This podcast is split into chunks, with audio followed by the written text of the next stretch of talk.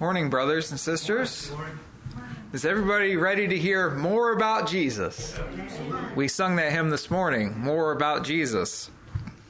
You know, I confess I need to hear more about Jesus. I- am convinced that the church today needs to hear more about Jesus. I never get tired about hearing about Jesus. I, I hope that that's your confession as well on these things. Today, I want to declare that Jesus is the head of the church. He's the head of the church. The key verses here being Ephesians 1:23, but also uh, primarily Colossians 2 verses 18 and 19. And he is the head of the body, the church. Who is the beginning, the firstborn from the dead, that in all things he might have the preeminence? For it pleased the Father that in him should all the fullness dwell. Jesus is the head. We are the body. We are the body of Christ. We are members of one another, but more importantly, our identity isn't in one another. Our identity is in Him. That's right. Think for a minute about your own body. How does it work? Each part of it serves a different function. You have different faculties of sense. You have touch and taste and smell and hear, hearing and sight. You have different capacities to walk and to carry and to hold and to utilize and to jump and climb and run and interact. But these faculties and capacities are not in every single part of your body. For example, the eye can't hear, but the ear can. And the ear can't see, but the eye certainly can. The hand can't walk like the foot, and the foot can't grasp like the hand. The arms can't stand like the legs and the legs cannot carry like the arms.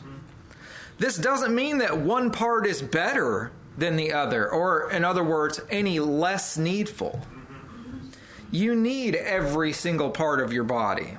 If, if you've ever been handicapped for a, a specific amount of time, you know what a great hindrance that that can be if just one part of your body is handicapped. Paul said, The eye cannot say to the hand, I have no need of you. Nor again the head to the feet, I have no need of you. This is because your, your body depends on one another. That your body works together in harmony and in unison towards a task, uh, profitable for the entire body, directed by the head.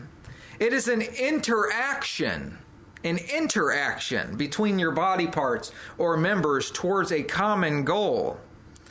I'm going to give you just one example of such a thing. If your body needs nourishment, your stomach can certainly feel it. It, it can sense that. It, it's probably the first thing to sense that, that your body needs nourishment. It sends a signal to your head and says, hey, the body's hungry. Your head makes the decision to feed the body. Let's make something to eat. Uh-huh. It directs your feet to walk to the refrigerator, your eyes seeing the way to go, mm-hmm. seeing if there's any obstacle in the way. And your feet and your legs are directing the course. They're working together.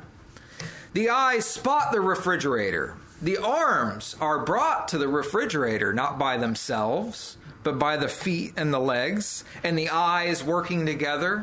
And they reach out towards the handle. The hands, now with the added assistance of the arms, can grasp the handle of the refrigerator, the fingers wrapping around it. And when a firm grip is established, the arms can then pull the door open. Your head tells the eyes to look for food and directs the rest of the body to follow suit. The eyes spot the food, and once again the arms reach and the hands grab. The head reminds the body to check for spoilage, and the hands and the arms bring the food to your nose, which smells the food to see if it's fresh enough to eat. And when it's agreed by the head and by the eyes to be so, it directs the feet to walk over to your microwave with the assistance of the eyes once again, while the head calculates the amount of time needed to prepare that food. The arms and the hands then are involved in placing the food in the microwave oven, and the fingers press the buttons to correspond to the time given by the head. The food cooks, and when it is finished, a timer goes off, signaling the ears to notify the head that it's ready for the next step.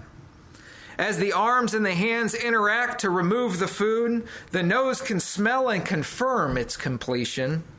And the head signals the lips and the mouth to blow upon the food, lest the tongue be burnt.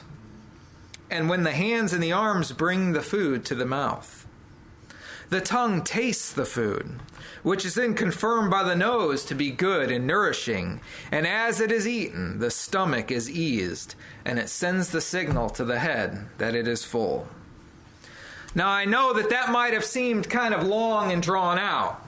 But the point is, when somebody says, I was hungry, so I made myself something to eat, there is much more involved in that. There's much more involved in the motions of a body in that statement there is much more involved in, in your day to day life, in your body, than, you, than most people would give thought to. See, this, I was hungry, so I needed something to eat. It involved a request to the head and 12 members of the body working together in unison and complete harmony in a series of tasks directed by the head to receive the nourishment that the whole body needed. So when we say the church came together to pray for Brother Given, see, a lot more is involved in that than just what's on the surface of that statement. If the physical body then is so interactive and so knit together, and there's a unison there, then the spiritual body which is certainly greater in every aspect than the natural body, must be then even more interactive and knit together. I'm laying a foundation here for us to properly consider Christ, who is the head of the church. Jesus is the head the, of the church in that he directs the members of the body.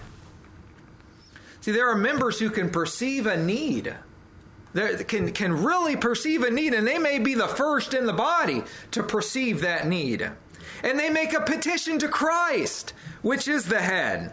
And Christ then directs the members in a way that they are able to appropriate the grace of God, divine nourishment, to guard against external danger, to advance in the faith, for increase, increase in knowledge. We are knit to one another as the body is knit to itself. Can you smash your foot without the whole body reacting to the pain? No.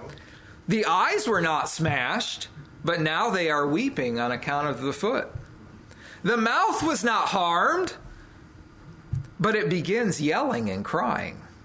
Why? It's connected to the head. See, we're talking about Jesus is the head of the church.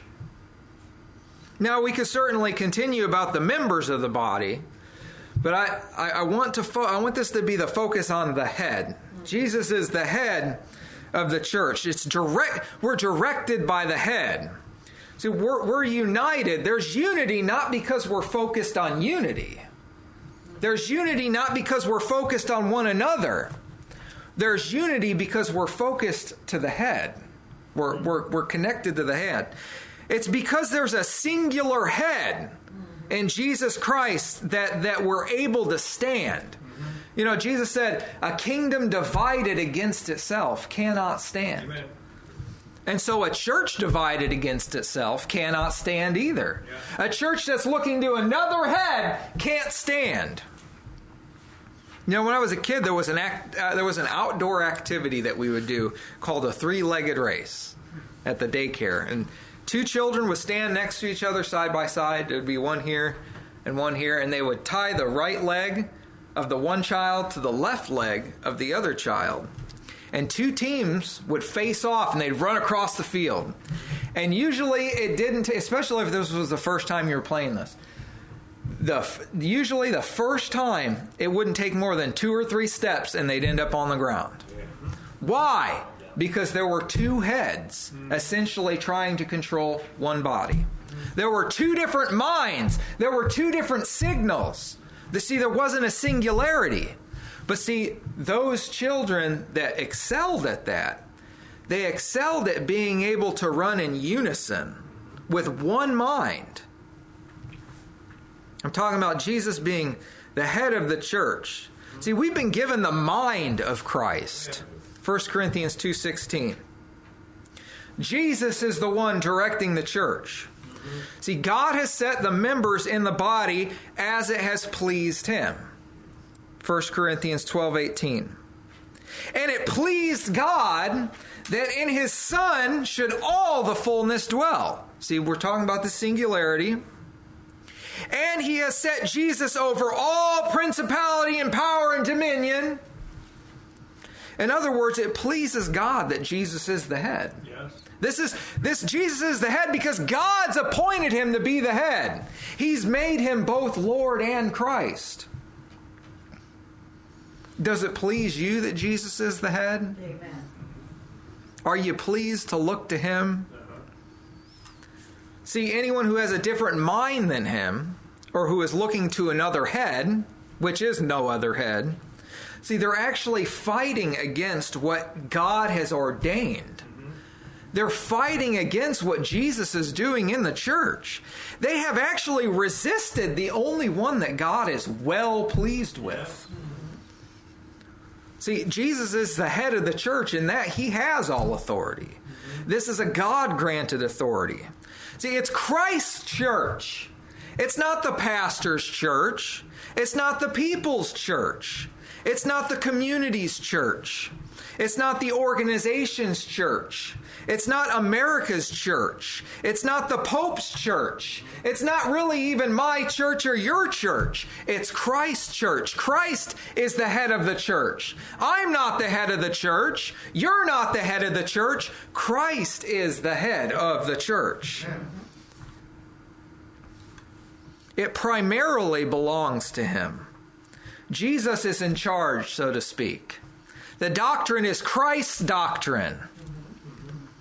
Anyone who attempts to oppose the leadership of Christ or the doctrine of Christ will do so at the ex- ultimately at the expense of their fellowship with God and ultimately at the expense of their salvation.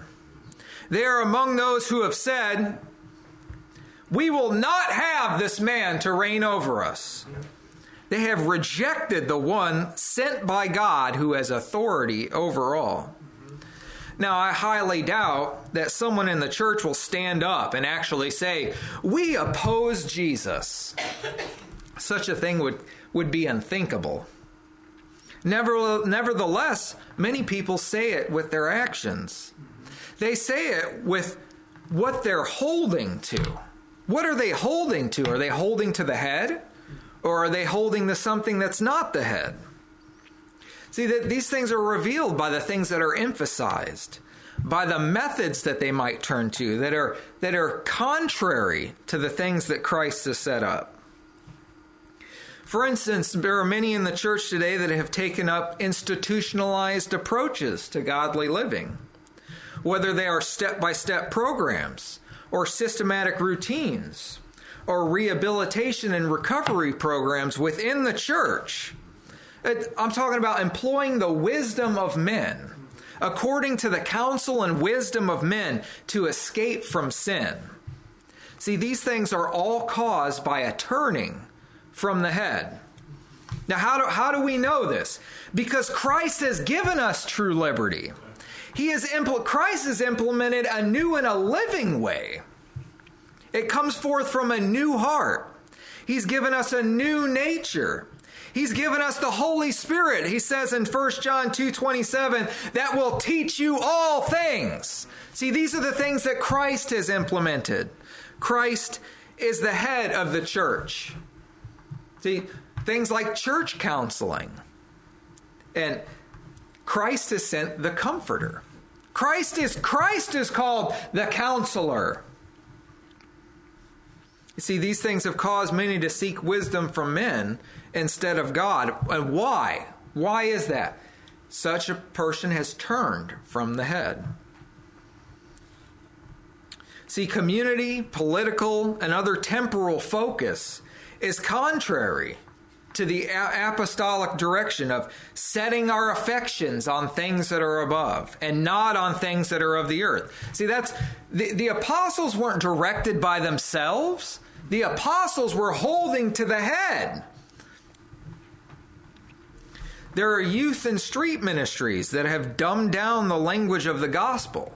That the gospel is Christ's appointed means to sustain the church.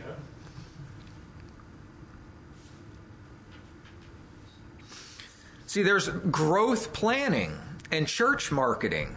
There are, there are seminars that men are given on how to expand the church, how to grow the church, and there's all these how to's, how to's, step by step. But remember, Christ told Peter, He said, Thou art Peter, and upon this rock I will build my church. See, Jesus, Jesus told the apostles, He didn't say make churches. He didn't say plant churches. He said make disciples. That's what he told the apostles make disciples.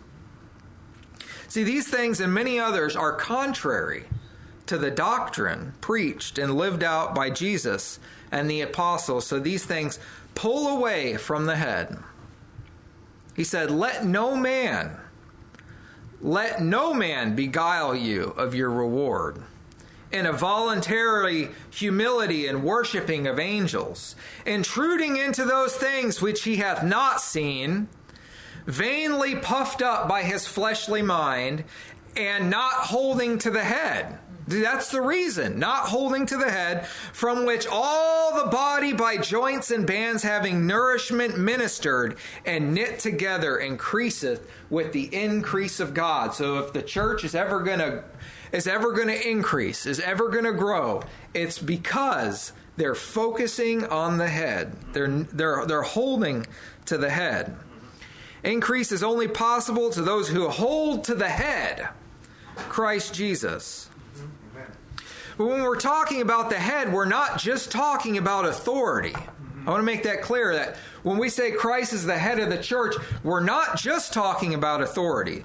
We're also talking about his federal headship. That is coming from, or descending from, or bearing the traits of Christ himself. See, we're his children, we're his progeny. Yeah. As far as humanity is concerned, there are only two federal heads there's Christ and there's Adam.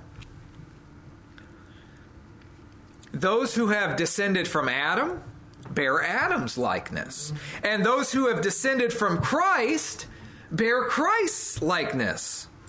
And God has rejected Adam's race. See, Adam's race is composed of sinful flesh that sums up Adam's race. But see, those who are in Christ are a new creation. It's a new cre- it's a it's a new a new breed of humanity speaking as a man. If you are in Christ and in the church, there is no Jew or Gentile.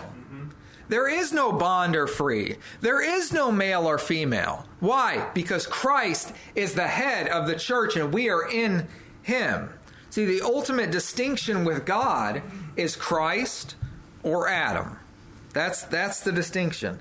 And God is not doing anything outside of Christ. Mm-hmm. So see the church cannot focus on anything outside of Christ. So that's see that's holding to the head. God's not doing anything outside of Christ. He's written off Adam's race and he has given the son the charge of bringing many sons to glory. See, Jesus has the charge.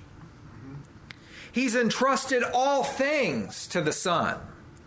See, faith is authored by Jesus, and he's finished. It's finished by him. Grace is dispensed by Jesus, along with wisdom and knowledge and understanding. See, Jesus is mediating the new covenant, He is interceding for us. He is our great high priest and physician and counselor and king. You see how these things all these things are all pointing to his headship. He commands peace. He can keep you from falling. If he wasn't the head, he wouldn't be able to keep you from falling. But he is the head. See, in him, the fullness of the Godhead dwells bodily. There's nowhere else that you need to go other than, than the head. He is Christ, the head of the body, the church, who is the beginning, the firstborn of the dead, that in all things he might have the preeminence, for it pleased the Father that in him should all the fullness dwell. He's the head of the church. Jesus is the one doing the main work. See, we've rested from our from our labors. We've rested from our works. See, our works of righteousness are as filthy rags. Right. See, Jesus is the head. He's the pri- he's God's primary worker. We follow him. It's is there disunity? It's not time to focus on unity. It's time to focus on the head, which unifies. There's a unity in Christ. Is there confusion and strife? See, turn to the head, which nourishes, which ministers nourishment. We were made, we were made for each other, but we were made as an interactive body. We're the body of Christ. And one last thing I want to consider about this is Jesus is the head of the church like a husband is the head of the wife. Not, not in a not in a, in a, in a domination kind of a sense, as in a nourishing, as in a loving, as in a caring sense. See, there is a there is a reverent and a holy submission present to our relationship with Christ as, as, a, as a wife's relationship to her husband. And as a husband's relationship to his wife, Jesus provides for and cares for and loves his church. There is no excuse for the church to turn away from the head. He's not a hard taskmaster, he's a loving and a nurturing and a caring husband. Like a loving husband, he has provided for his soon to be bride. He has even sent letters to the assemblies that were led astray, that they might endure and awaken and repent and redirect their focus. You can read them in Revelations chapter 2 and 3. Loving, caring letters sent by the head. And one day, brethren, we will be at the marriage supper of the Lamb See, we are the bride of Christ. So focus on Jesus. Mm-hmm. Focus on his person. Focus on his working. See, everything that's in Christ is for our ultimate benefit because we are the body of Christ. He is the head. And I praise God that he's given us such an apt and capable leader, such a loving and wonderful Savior as Jesus Christ the Lord. Amen. The body of Christ is of Christ indeed, its members all centered in his unity. For God has declared Christ's authority, its doctrine from him, not democracy. Jesus is the head, the firstborn of the dead. For us he bled. Now don't be misled by those who trust in men instead. Be directed by and don't deny the Son in whom God's placed on high. In him confide. We are his bride, the ones for whom the Savior died. Draw near his side. In him abide. He is the head. That is no lie. He will direct, he will protect, and in that day will resurrect those who with this head connect. Eternal life his bride, his wife. He made us new. His word is true. He's working through both me and you. There is no gender, Gentile or Jew, Let us keep this head in view. He'll make the increase evermore. He'll show us all about the Lord. He'll guard his saints and keep their feet through members working, feeds his sheep. Jesus, the head, the firstborn of the dead, for us he bled. Don't be misled by those who trust in men instead. Be directed by and don't deny the Son in whom God's placed on high. Amen. Amen. Thank you, brethren.